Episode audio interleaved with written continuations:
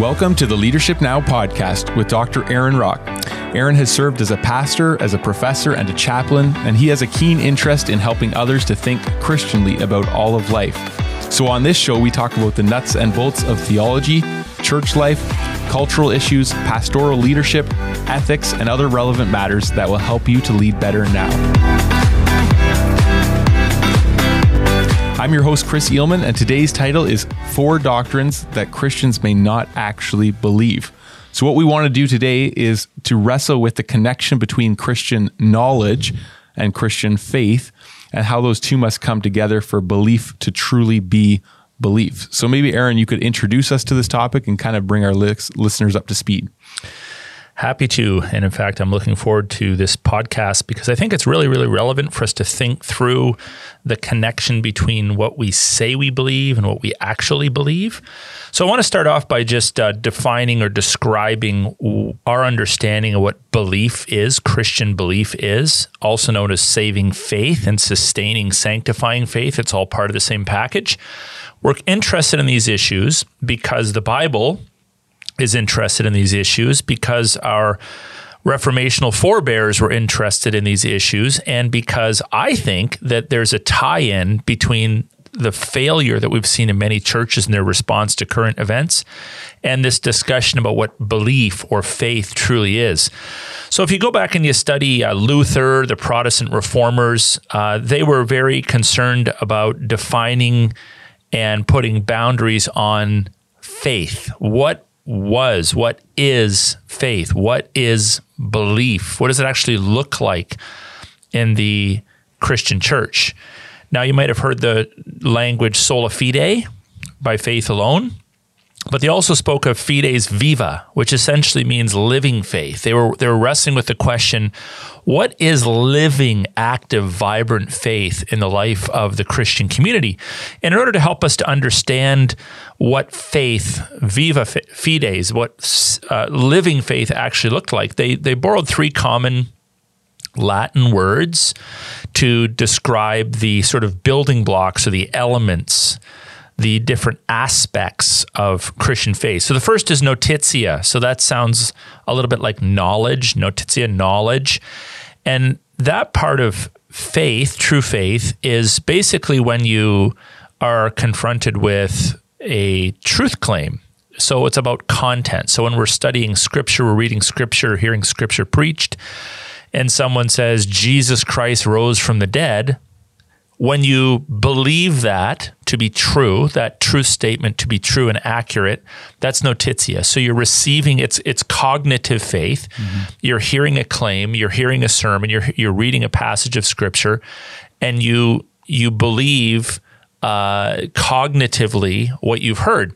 But then on top of that is assensus. A census is when you you assent to it, you approve of it, or you agree with it. So, for example, the devil knows that Jesus was resurrected from the dead. So, in that respect, you could say he has notitia. Hmm.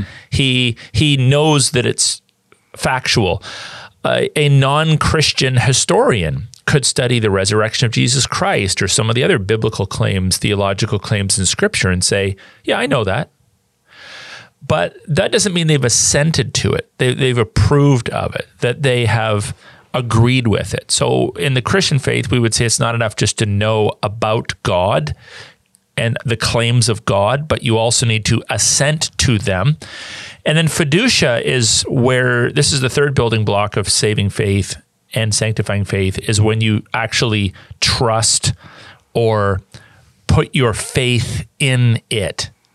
And these three aspects of belief are fundamental. So if if a person comes to church and says, "Oh, I, I agree with everything that's said," they have notitia. If they then say, "You know what? I I'm going to accept that or approve of it," so I'm not. Uh, maybe let me just be a little more clear. So with notitia, you've heard the truth claim, you've cognitively understood it. In assensus, you've assented to it, you've approved of it, you've agreed with it, but fiducia is when you you allow it to transform your life. You've trusted in it. You've you've rested in it. Now one of the things i often mention when i'm preaching on texts that are more doctrinal where there's propositional claims made about scripture god sin salvation mankind whatever topic we're into is that it's one thing to believe it to be true, but it's another thing to allow it to transform you. This is really critical. Now, Protestants come from a history, especially the evangelical reformational branches of Protestantism, where we're very concerned about crossing the T's and dotting the I's in terms of our theology, our doctrine. Mm-hmm. It's truth, truth, truth, truth. We we tell young men, you know, preach the truth, preach the truth, preach the truth and you go to if you go to a good seminary, you'll you'll wrestle through issues. You'll be maybe exposed to different viewpoints, and then um, you know you they want to equip you to be able to communicate that truth to others. But there's a problem when that truth doesn't transform us. Mm-hmm. When that truth doesn't affect the way we think, act, feel, prioritize, ask for forgiveness, confront, live our lives truth is not just, it's not enough to just preach biblical truth in terms of this is what the Bible says, what the Bible says, what the Bible says, content, content, content, doctrine, doctrine, doctrine. Okay, let's pray and have the benediction. We want to, to help, and, and obviously this is ultimately a gift and work of the Holy Spirit, but we are agents that He mm-hmm. uses. We want to preach truisms, propositions, images, into the minds and lives of our people, but we also want them to accept it as their own and approve of it, assensus, and then put their faith in it. Like actually allow what they have heard to be lived out in space and time. Otherwise, you just end up with people that are correct in their thinking and their beliefs, but their lives are not transformed by it. So, here's a good biblical example in Second Thessalonians 2.13.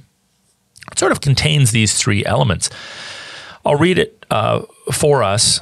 The Bible says, and we also thank God constantly for this, that when you received the word of God, which you heard from us, so that's sort of notitia, you've you've heard it, you've received it, you've got it, you know it, it goes on to say, You accepted it not as the word of men, but as what it really is the word of God. So this would be what we would call assensus. Hmm. You've, you've received it. You've been like, I, I receive that uh, and I, I agree with that. And then the verse ends this way, which is at work in you believers. So it's work, it's working to change the way that you live, the way that you act, the way that you feel. So we want to believe the right thing. We want to accept it for our own, not just as some random historical fact. And we want to tr- put our faith in it and allow it to do the work that it's supposed to do inside of us to transform us. When when you and I, Chris, study um, study history or mathematics or chemistry or carpentry, technology, whatever it might be, you learn certain things to be true and certain things to be false. It doesn't necessarily transform you, it's just facts. When when you're confronted with various truth claims, you need to weed through them and then accept the ones that are accurate, and reject the ones that aren't. And that but then it, there's a sense in which it should affect the way that you then live as a biologist, chemist, carp, carpenter, whatever. So it's this is sort of uh, really critical, and I, I want to sort of tie these these aspects into.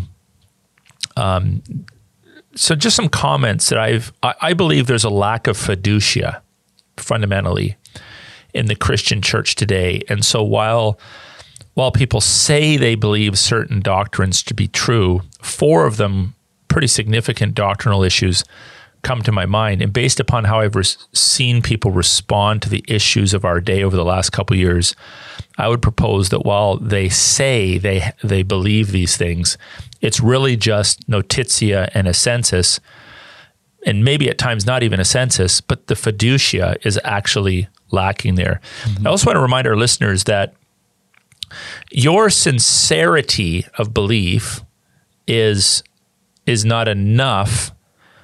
We we want to acknowledge that just being really, really, really, really convinced that something is true is not enough because there's people that practice all sorts of foreign religions or mm-hmm. you know, f- um, false religions, I should say, that are really, really, really super convinced and sincere in their faith. They have the notitia sensus fiducia, but it's it's lies. Mm-hmm. So I, as as as I press for people to adopt a full orbed view of biblical faith, I don't want them to think that just because they're really, really convinced of it, that they necessarily are truly regenerate or true Christians. It does require a regenerating work of the Holy Spirit to truly uh, bring about saving faith. So I, I, do not want anyone to go away from this podcast thinking that I'm pressing for some sort of a self induced, psych myself up.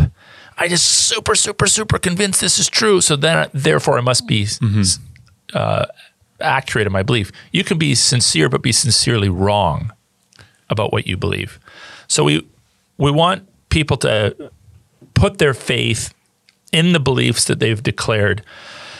And as I again look at these three building blocks of saving faith and sanctifying, sustaining faith, I would say there's a lot of Christians that have the knowledge, they they've assented to it, but they've not actually allowed it to transform their lives. Mm-hmm. Yeah, and I think that's a really important distinction to make. There's obviously those that are uh, not regenerate that have uh, placed their faith in the wrong thing, right? Faith alone doesn't save, it's faith in Christ alone that saves.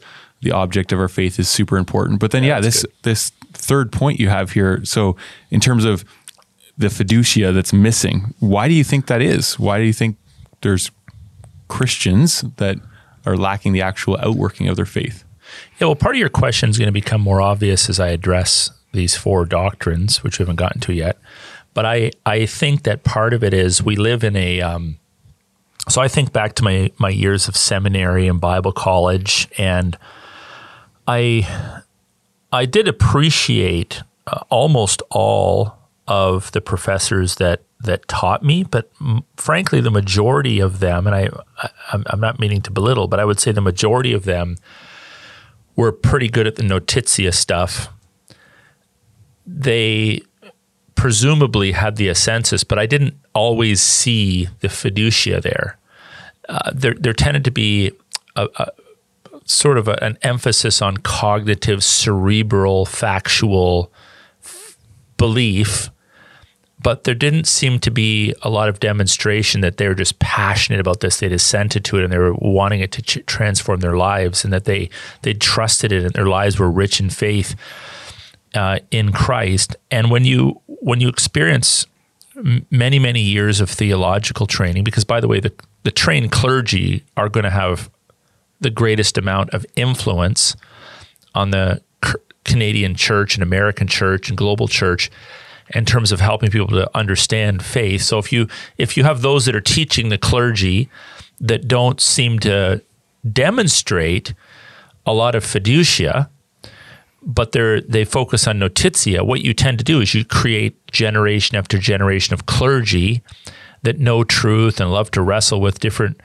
uh, viewpoints of every aspect of theology but you you come out of that not really necessarily even knowing what fiducia looks like, what transformational truth applied and appropriate in a person's life looks like. And you tend to pride yourself and put your confidence in your knowledge of scripture and Christian systematic theology. But when real life collides with your belief, you don't, you don't even know what to do half the time. So I think Protestants as a whole uh, have erred in reducing a reformational view of faith primarily down to notitia, mm-hmm. primarily. Primarily, like, okay, Aaron Rock, if you're going to preach, if you're going to graduate from our school, if you're going to be a prof or whatever, I want to know what you believe about this and this and this and this and this. And so, even in my ordination in 1997, fundamentally, those are the questions that I was being asked. Like, mm. give me your view of eschatology, hamartiology, angelology, demonology, soteriology, theology proper, and so forth. Not a, not really any questions about okay, if you believe A, what does that actually look like in real life? Like, what? Mm. How does that affect the way you respond to issue A, issue B, issue C, issue D, all the issues that you're going to experience. And I'll describe some of those in a moment. So we, we create a clergy that have big heads. They know a lot, but they themselves are not really sure what transformational faith looks like. Now, by the way, when I, when I answer these kind of questions, obviously we're speaking in broad categories, mm-hmm. but I've been doing this for a long, long, long, long, long, long time. And th- this is my my if I have any discernment, I think this is part of the problem. We we've created a clergy class that is knowledgeable. And so when they preach to you, you need to have faith. It tends to be more where you need to believe Jesus is God. He died on a real cross. He was resurrected three days later. Just believe it. Mm-hmm. Well, we do believe these things, but they're supposed to make a difference in uh, the way we process life. There's, I would also say, there, I mean, there's many reasons, but one of the one that comes to mind is as I listen to clergy and professors and many sort of ranking Christians, influential Christians today, I rarely, rarely, rarely hear them, if ever, willing to criticize science, scientific claims almost never actually. It's like ta- taboo, mm-hmm. and they're they're willing to criticize, challenge, question the scripture, put new theories out as to what this actually means or what this doesn't mean, and they kind of create this not this idea that there's you know there's an acceptable or allowable 15 different opinions on every subject but they don't apply that that um, kind of criticism constructive criticism or wariness to scientific information. So, for example, we're seeing man after man after man collapse when it comes to a, science, a sci- modern Darwinian scientific view of the creation of the world vis a vis a biblical view of the creation of the world. Mm-hmm. So, people say, well, I believe in the authority of Scripture. I, I, don't believe that. I think many of them don't believe in the authority of Scripture. Maybe on a notitia level, they think they believe in the authority of Scripture, but on a fiducia level, they don't really believe in it because they're always desperate to try to fit the Darwinian narrative about the formation of the world into the Bible mm-hmm. rather than taking the Bible at face value, which is almost that almost sounds like you're anti-intellectual in the modern church. Oh, you take it at face value? You're you you know you're a, an intellectual um, you know reductionist. You you're not a clear thinker. Like don't you know that science has proven this? So we have all sorts of people coming out trying to impose theistic evolutionary views darwinian evolutionary views upon the genesis narrative which is factual and accurate. And um, so they say they believe in in the uh, biblical record of creation but actually they see science and obviously Darwinian views of science are godless as a godless view of science. They they see the godless science of the world because it's so popular as actually a listen to this a superior form of knowledge to divine revelation. I think many clergymen and professors today see divine revelation as sort of this elasticy, uh, malleable. Uh, ever changing, sort of just your opinion version of knowledge. And science is the truth of all truths.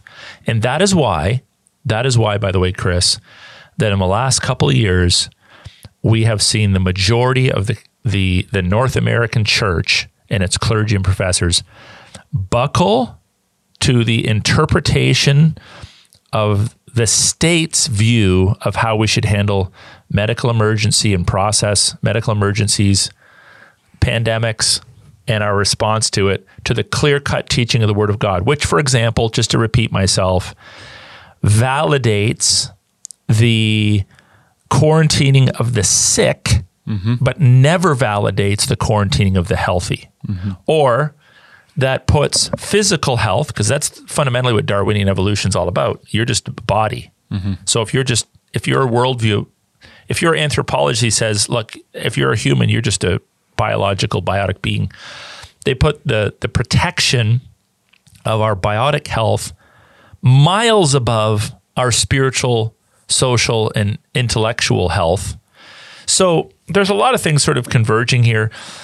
A Christian view would say that divine revelation is the most supreme kind of truth a human being can ever encounter.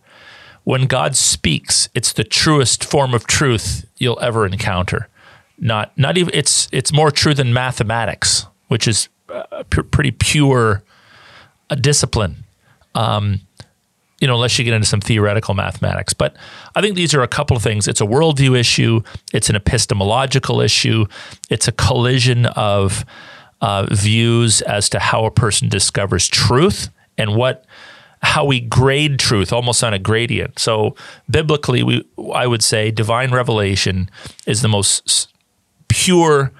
It is pure, uh, it, but it's the most pure form of knowledge a person can encounter. I think that many people in the West now believe, even those that claim to be Christian and claim to believe in the authority of Scripture, are more comfortable with a a um, godless form of revelation. They see science and that is more objective, more accurate, more trustworthy than divine revelation itself.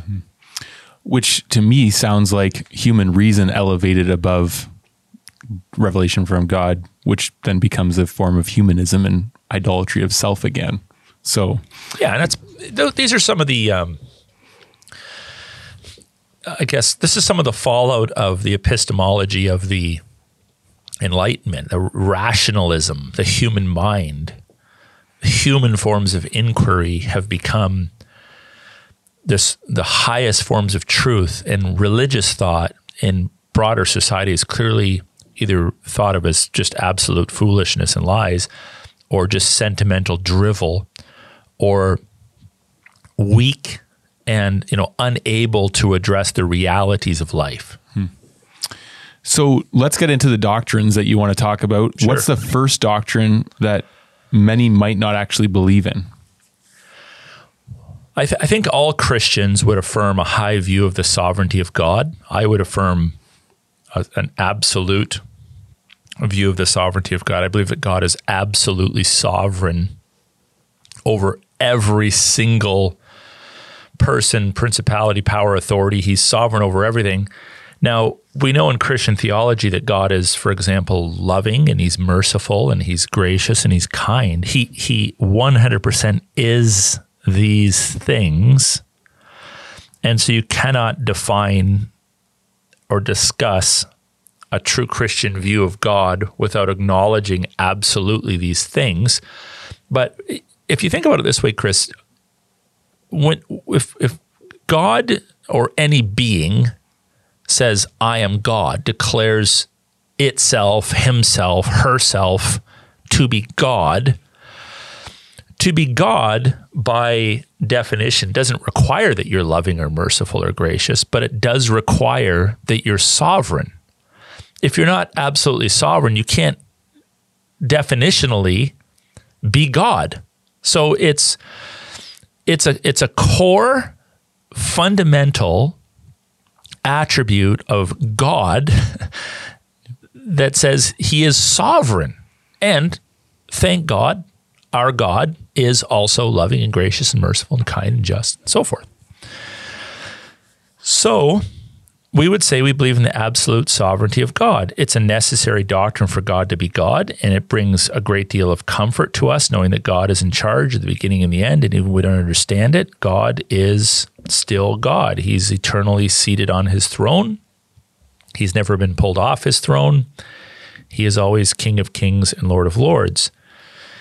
Now, if you truly believe that, and I'm I'm of course allowing for moments when we backslide, when we doubt, when we don't act consistently as if we believe in the sovereignty of God. But if if you do believe God is actually sovereign, then there's not a lot of room left over in your thinking, your heart, for worry, for anxiety, for doubting, or for fear.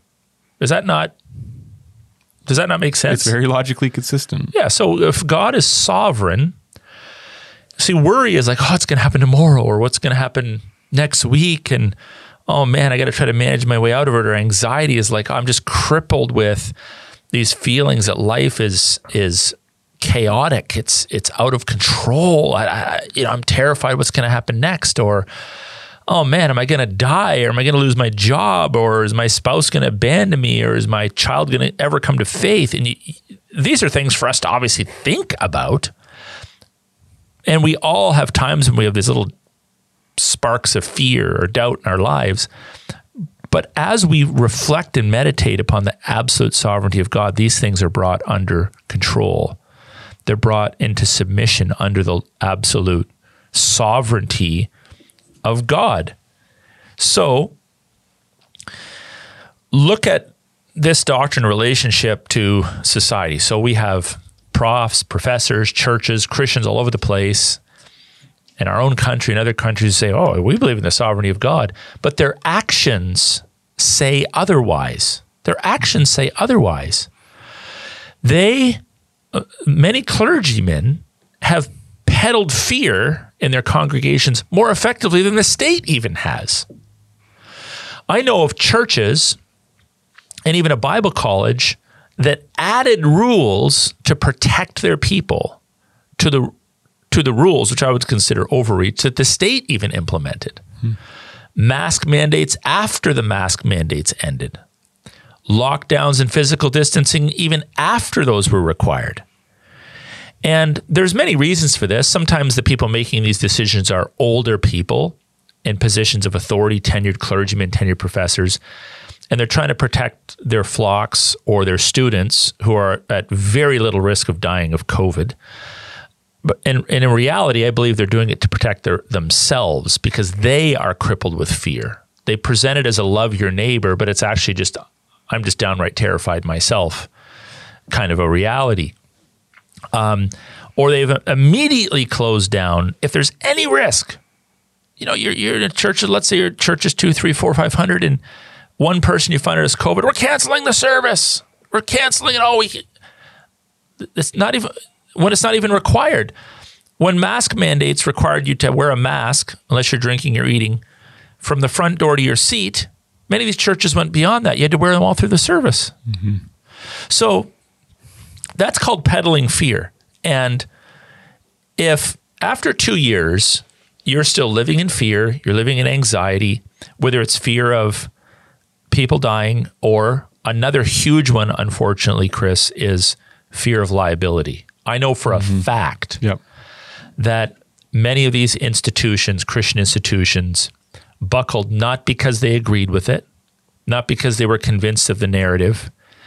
Many of them thought it was over, you know, heavy-handed. They just didn't want to lose their insurance. They didn't want to lose liability insurance. They they ran the math. I heard a, a man say, "We couldn't afford it." and mm-hmm. almost like, well, like you guys can. Yeah, yeah, well, yeah, we can afford that. Yeah, that's where we want to spend our money. Yeah, so it's the same thing I saw when people asked us after the first illegal service, "Did you get fined?" I'm like, well, it doesn't really matter if you got fined or not. It matters if it was right. Yeah, but you know, I was talking to a, a, Christian man in our church on Sunday who came to us from another church because he was disgusted that their incessant surrendering of Christ's lordship over the church to the government, and um, there was a time when we had people signing uh, liability release forms. There was two fundamental reasons for that. A, we lost our liability insurance for a period of time because the nasty insurance companies wanted to take no responsibility. B, um, I'm not concerned about the people that attend our church, but some of their family members were trying to cause problems, hmm. and so we w- basically wanted a written record that said, you know, I I want to attend Harvest Bible Church, and I'm making my decision to come, and everyone else can kind of buzz off. So I don't really care if other churches did that. We did that. I think it was wise. I I think in light of the attacks, it was is a good way of you can never fully protect yourself from attacks from other people, but I wasn't going to cast our pearls before swine, so to speak, unnecessarily. Well, um, friends of this fellow and other churches, oh, did, did you sign that form? All about money. They're concerned about uh, Harvest Church is concerned about protecting themselves from you, right? These are churches that are closed, people that are all about money because in there, and I, know, I know some who some of these people are, and the and the idea is that um, many of them come from a culture that is just everything in the church boils down to money for them, right? Mm. And they didn't want their friend who was attending here to have to pay in order to attend. Well, that wasn't the point of it at all. It was a total spin on the narrative. We weren't asking people to pay anything. We're just saying our elders, if they're going to take a bold stance for your benefit so you can continue to be nurtured and equipped in the life of the church, we want to alleviate some of the stress and pressure on them, on our directors who are corporately liable.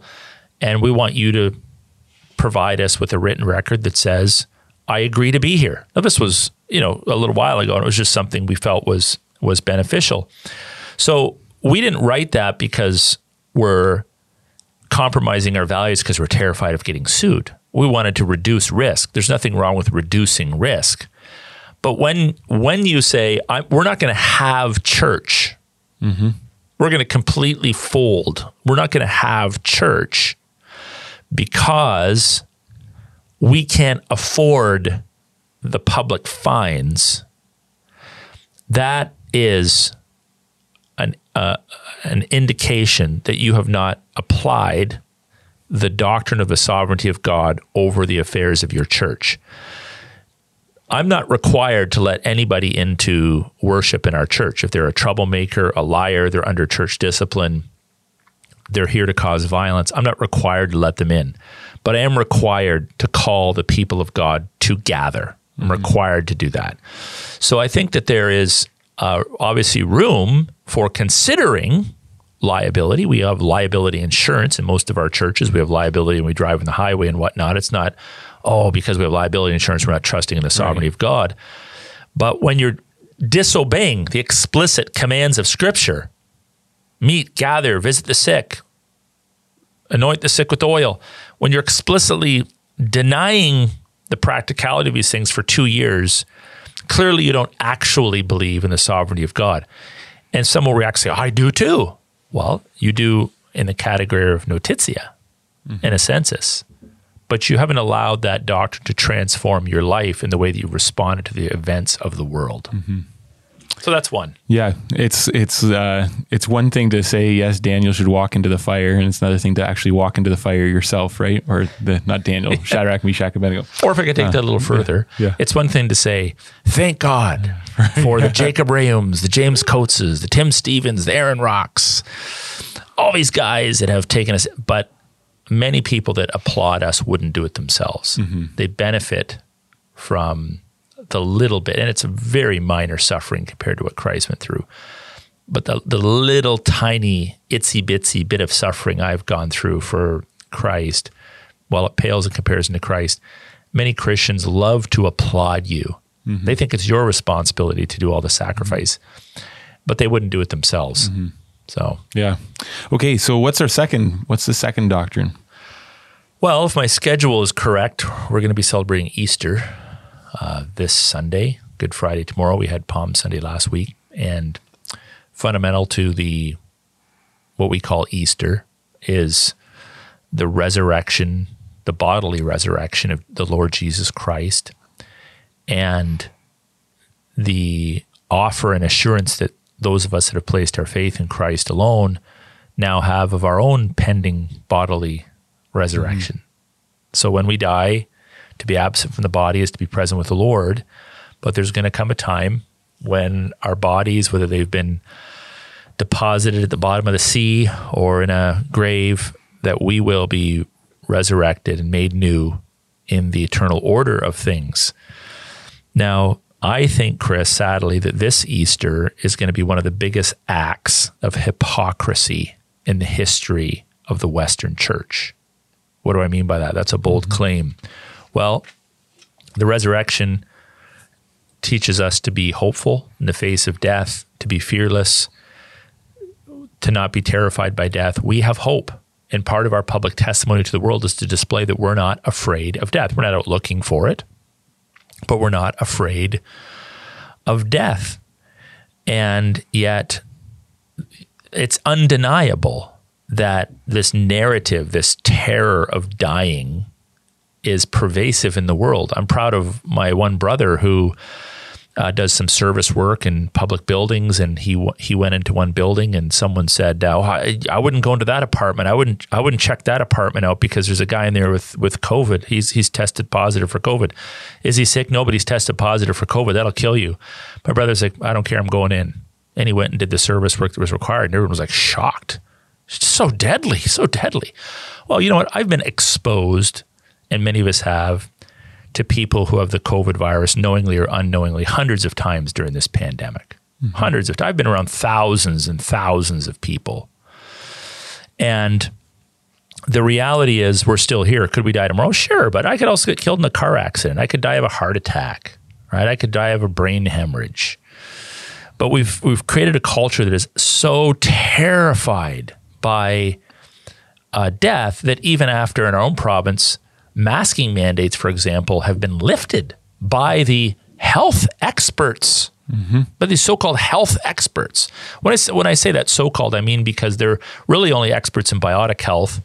Uh, they're not experts in the broader constitutional elements of of human beings, and so their their their approach to health is severely imbalanced. But anyway, I digress. Mm-hmm. Well, the the experts that everyone wore the masks because you know they trusted in the experts. The experts have said you can take your masks off, and you still have people running around with their masks on. That's not rational. It's not because the experts tell you have to. It's you now have created. Uh, you, you just sort of changed the way you think. You're you're terrified of death, and many of them are demanding that everyone else puts their masks back on. Mm-hmm. So pastors have participated in this by going beyond the requirements for two years. And by not out of respect for the pop public, but out of terror of death, even suspending communion, baptisms, mm-hmm. weddings, funerals, basically everything mm-hmm. in the name of public health. And in doing so, they've disobeyed some direct commands in Scripture. James 5 if anyone among you is sick, let him call for the elders of the church to pray over him and anoint him with oil in the name of the Lord. Oh, no, we're not going to do that because we might get sick ourselves. The text says, Is anyone among you sick? And then there's not a parenthesis that says, well, you're allowed to go in if there's uh, you know these kinds of uh, symptoms, but not if these kind not these kinds of symptoms, right? Mm-hmm. So we've literally not only left a lot of people to die alone. In fact, we get a message from a um, dear sister in our church who's father or father in law is dying by himself, and her prayer request is not so much to save his life, but let let him be released to come home to die with us. Mm-hmm. Obviously, we have Hebrews ten twenty five, which apparently no longer means that you you have to gather regularly for worship. Apparently, it means something new now, but it does say, "Do not neglect to meet together as some are in the habit of doing." And then we have our this ridiculous notion that a, a winsome witness, a witness to the world, is to do what the government wants us to do, and that's going to impress people in the world that the church is so loving and kind. I I would like to know from all the compliant pastors out there how many people have come to faith because they were so so so impressed that you closed your church. How many people have shown up the last few weeks now that lockdowns and mandates are lifted and said, you know what? What drew, what compelled me to come to the church is that you had the same fear that we did. And you chose to lock down on and off for the last two years. And I just, man, I was so impressed by how loving you were. I bet you there's not one. And this is the kind of thing that we see. So rather than hiding and pretending, our worship is our witness. And if you get up this Sunday, fellow pastors, or you attend church this Sunday, and you dare to sing or preach on hope and fearlessness because of the resurrection of Jesus Christ, I really, really hope you've repented first. Because shame on any Christian that has participated in a fear narrative, even exaggerating it beyond the exaggerations of the state, who then dares to tell people there is hope and healing in the resurrection. You can preach the facts of the resurrection, mm-hmm. but if you don't l- allow the facts of the resurrection to change the way you respond to the potential of death, you have not allowed it to transform you, and the fiducia is sorely absent, unfortunately. Mm-hmm. Yeah. Man, that's convicting even to listen to and to just think about the times when in the past two years, you know, I've felt fear. Obviously, I've repented of it and walked in faith, but it is, it's incredible how if you let your emotions lead you, I remember the first time coming into a service where everybody was back, no chairs or no chairs distance, no masks, and being in my emotional state, like something feels wrong. and then you're like, but logically, no, this is right. yeah, we, have always done it this way. exactly.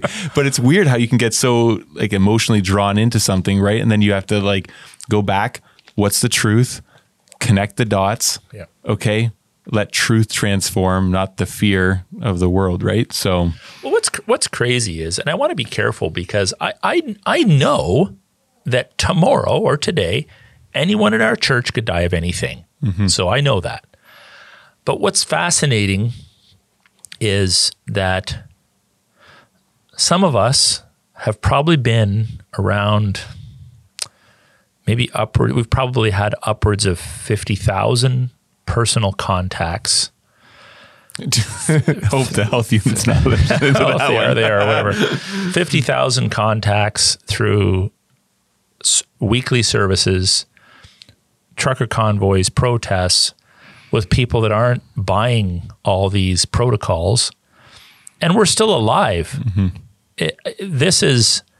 Um, this is something for people to seriously consider. Now, I do know that many people have lived so strictly under all the health protocols that it's they don't even know this. This is unimaginable to them. Um, be like, well, you've been around one person that wasn't masked. I can't believe you're not dead. Like some people actually believe that. Mm-hmm. That if you're around ten people, hundred people, thousand people, twenty five thousand people, you're basically you basically just signed your death warrant. Well, look at all the politicians as well that are on our side many of whom don't even know Christ, who've attended rallies and protests with tens of thousands of people in tight quarters, no mask, not no social distancing, and they're still alive. Mm-hmm. Like this, not, this idea that everybody's going to die, it's almost guaranteed if you don't follow the protocols is so ridiculous. Mm-hmm. And unfortunately, people have been living in these bubbles for so long. I, I, get it. Like I've always been an advocate of a targeted protection plan. If there's a if you're diabetic, you're overweight, you're extra vulnerable, you probably should take extra precautions. Just like if you're not 16 and don't have your driver's license, you probably shouldn't be driving because you're young, you're not necessarily all that bright yet, and you're likely to make some bad mistakes in the highway. Like we, depending where we're at in life, we mitigate against unnecessary death. But what we don't do is we don't stop living for fear of dying. Mm-hmm. That's right. Okay, what's our third uh, doctrine that we want to chat about? The gospel. The gospel. And what I mean by the gospel is people need to understand the gospel is more than your conversion. It's more than your conversion. I, I get a, lo- a lot of, um, I've had several messages. I was going to say a lot from a lot of people, but they tend to be the same kind of messages from the same kind of people or I read stuff in other blogs or whatnot where people are like, just preach the gospel, Aaron. Just just preach the gospel. I'm like, what do you mean by that? Just tell people how to get saved and get to heaven. Oh, okay. So that's the sum total of the gospel for you. By the way, when when a person repents of their sins and puts their faith in someone, who is it that they're putting their faith in? Jesus. Could you be a little more clear? Oh, Jesus Christ. Uh, could you just be even, a, could you fine tune that a little bit more? The Lord Jesus Christ, you know who he is. I'm like, yeah, I do. What'd you call him? The Lord Jesus Christ? Yeah, the Lord Jesus Christ. You know what Lord means? It means he's King of kings and Lord of lords. That's his claims in Scripture. As we identify the Lord Jesus Christ, he's the Lord over all creation. Read Colossians 1 that he might have preeminence over all.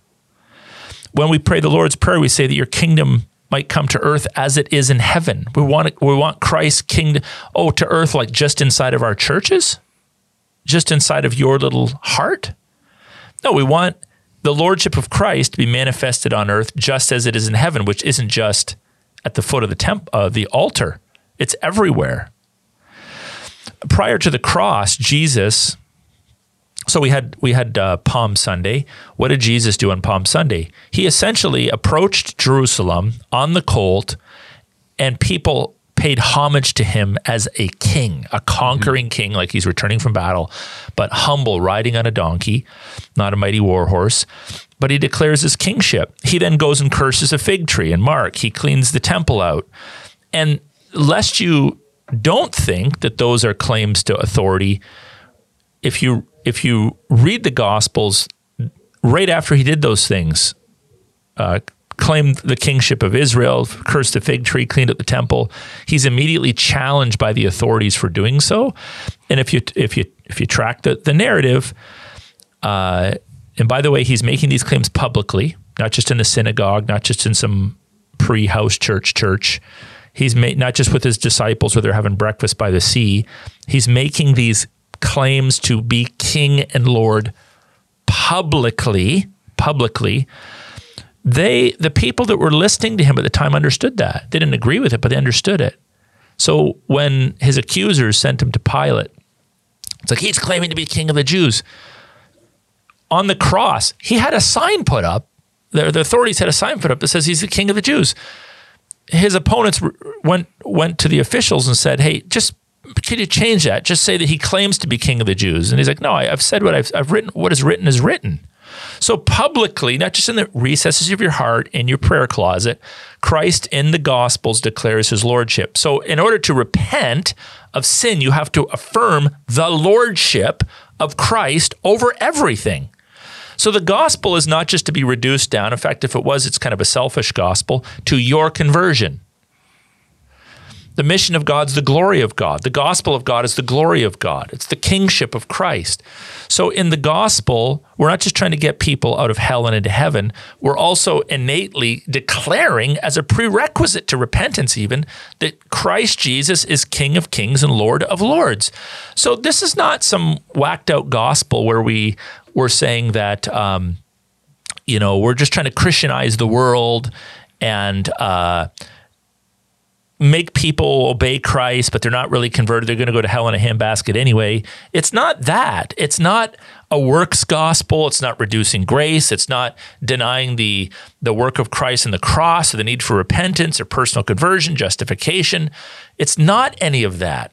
It's just a it's we have to acknowledge that when we preach the full gospel of Jesus Christ, we're preaching his lordship upon everyone without which it doesn't even make sense to repent of your sin because who are you, Jesus? Why should I repent to you? What, you, what authority do you have over me? It's like, well, I happen to be King of Kings and Lord of Lords.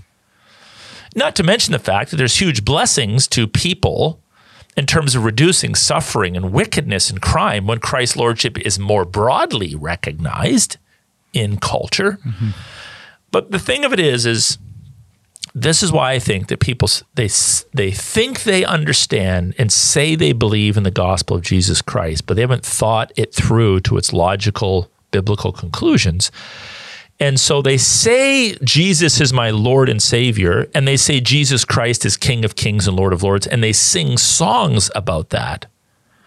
But the way they live their lives between here and heaven, they they don't actually believe that. They haven't allowed that to transform the way they think, act, and feel in space and time. Hmm. Yeah. Okay. So I think, yeah, you've said a lot there. Um, let's get to our fourth and final doctrine. Sure. Well, this is one I've been thinking about a lot lately because uh, it revolves around the redemptive value of suffering and perseverance. So I, I am not suggesting that we should love su- suffering, look for suffering certainly we don't want to contribute to suffering in a broken world. We want to alleviate it. But there are many Christians, including some who have stood up against tyranny, that I think are now making a critical mistake in trying to do everything they can to avoid suffering. So,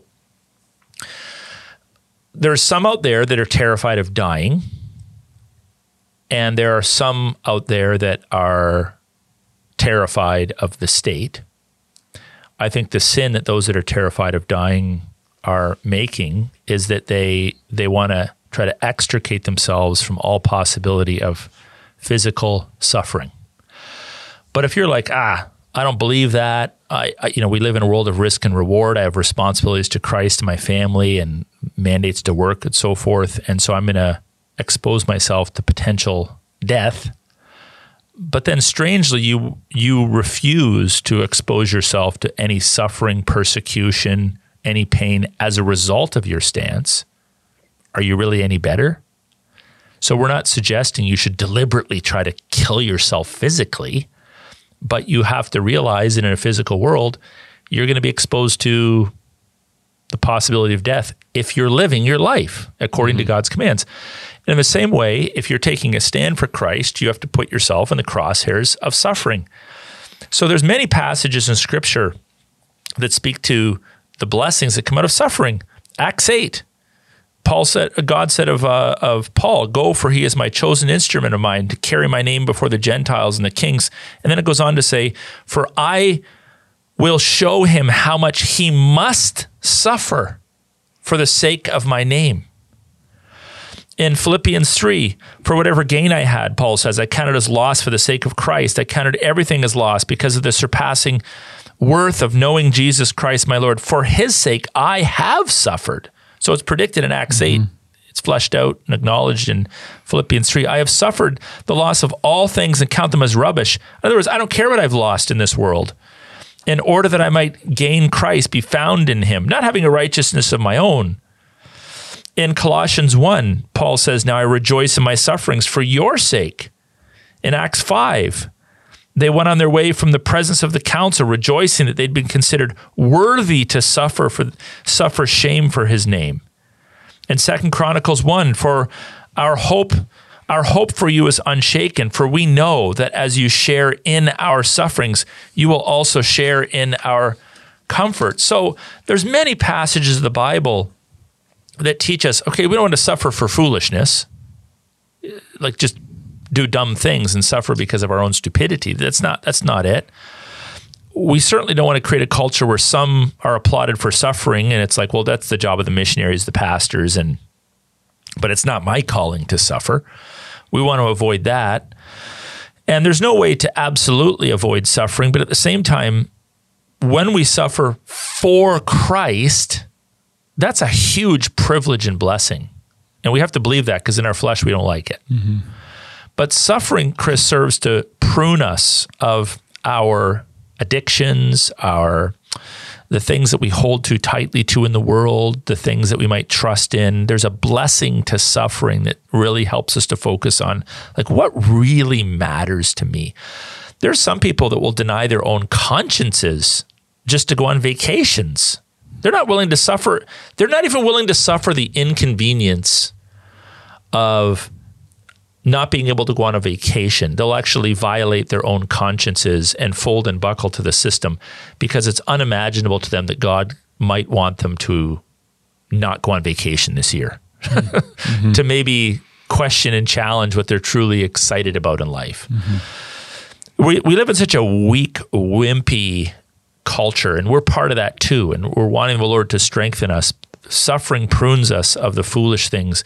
It's part of our witness. It's we identify we're united with Christ in his suffering. People can see this is this is the one we follow. We follow the we carry his cross. We follow the path of suffering. Suffering disciplines us, and we know, of course, it humbles us, mm-hmm. especially when you're, uh, you know, locked up or your money's taken away or your job's taken away. I mean, you you got to start exercising some serious dependency upon Christ rather than your resume mm-hmm. in order to get a job. And of course, in Job, Job, one of the main messages of Job is that we don't always have the answers, but we have a God that comforts us, and we just need to trust in His sovereignty. So I had a prof once used to love to talk about the lament psalms, the lament psalm, lament and lament, how we should lament. But as I've observed, the actions of many people who love the idea of lamenting and understand the reality of suffering, they've done everything in their power to avoid it. So there's those that um, will actually hinder their own sanctification and spiritual growth by doing everything in their power to avoid suffering, the very suffering that God wants to use to take them to the next level. And that is where you have many that would believe suffering is redemptive, but they refuse mm-hmm. to actually subject themselves to it in order to allow God to use them and bless them. We love the heroes of the faith, the martyrs, the Apostle Paul, those that were whipped, beaten, shipwrecked. And many of us, unfortunately, will live in a, live in a world, and especially through this pandemic, and we won't even subject ourselves to the suffering of a dirty look because we mm-hmm. didn't wear a mask into a store. Shame on us for that. But at the same time, may, may God, by His grace, correct us and help us to understand that while we don't necessarily need to pursue suffering, there is, we probably need more of it in order to grow up and be mature in Christ. Mm-hmm as you go through all these four doctrines, one of the thoughts that comes to my mind is, you know, what we we become what we we behold is what some would say, and um, thinking about what we've looked to as our example in faith. Uh, many of us have looked to examples of people who have gone before, and yeah, in one sense, we read the the Fox's Book of Martyrs and see the martyrs and taking a, a brave stand. But in our actually immediate cultural context, we've seen not the way of suffering. And it's not really the popular way to look to. Like nobody follows the person that's suffering all the time right? So yeah they generally run like at the foot at the uh, you know in the garden of gethsemane and the night before the crucifixion um, you know in the in the in the darkness it was peter succumbed to the temptation to run mm-hmm. to deny christ right judas did of course he wasn't regenerate in the first place but uh, it is uh, it is humanly it can humanly be kind of scary to expose yourself to suffering. And again, we fight against tyranny and evil because we don't want people to have the freedom to steal other people's freedom or to cause other people to suffering to suffer. But at the same time, any and I, and I, you know, I've had some sleepless nights and some dark nights of the soul, so to speak. But any suffering that I have experienced so far is pretty minimal compared to what many historical Christians have experienced. It probably hits me harder than it should because I'm used to a relatively high degree of comfort mm-hmm. in in the West and in in the church. But I now believe the church must suffer and has to suffer more in order that we might be sanctified to the next level. And those that refuse to expose themselves to suffering either will be outed as false believers or will be perpetually stunted in their spiritual growth in this life because they are so concerned about what people think, uh, this false view of what a faithful witness is, um, avoiding death, avoiding the, the disease, that they literally will compromise their convictions and their beliefs in order to desperately cling to a life that ultimately they can't take with them. So I want to encourage people to uh, assess and analyze what they believe and whether they're actually just practicing notitia or whether they've assented to it and are willing to live it out. Fides viva, practice a living faith that uh, takes what they say they believe and puts it into practice starting today. Well, the great thing about a podcast like this is you can hit the proverbial rewind button and rewind and listen to those points again and think through them logically to think and carry them out to their logical conclusion and figure out are you living uh, for Christ? Thank you, Aaron, for today. Just a reminder to our listeners that you can hear this podcast on the Fight Laugh Feast network. You can download their app to get the podcast, as well as many other podcasts from friends of ours across Canada and the United States. As well, you can hear this pod- podcast over on the CJXC Radio, Canada's constant Christian companion, both at 11 a.m. Tuesdays and 11 p.m. on Thursdays. So make sure to like, subscribe, subscribe, and share this podcast. Hit the uh, hit the um, yeah the share button to get this out to more people, and then tune again next week to another episode of Leadership Now with Dr. Aaron Rock.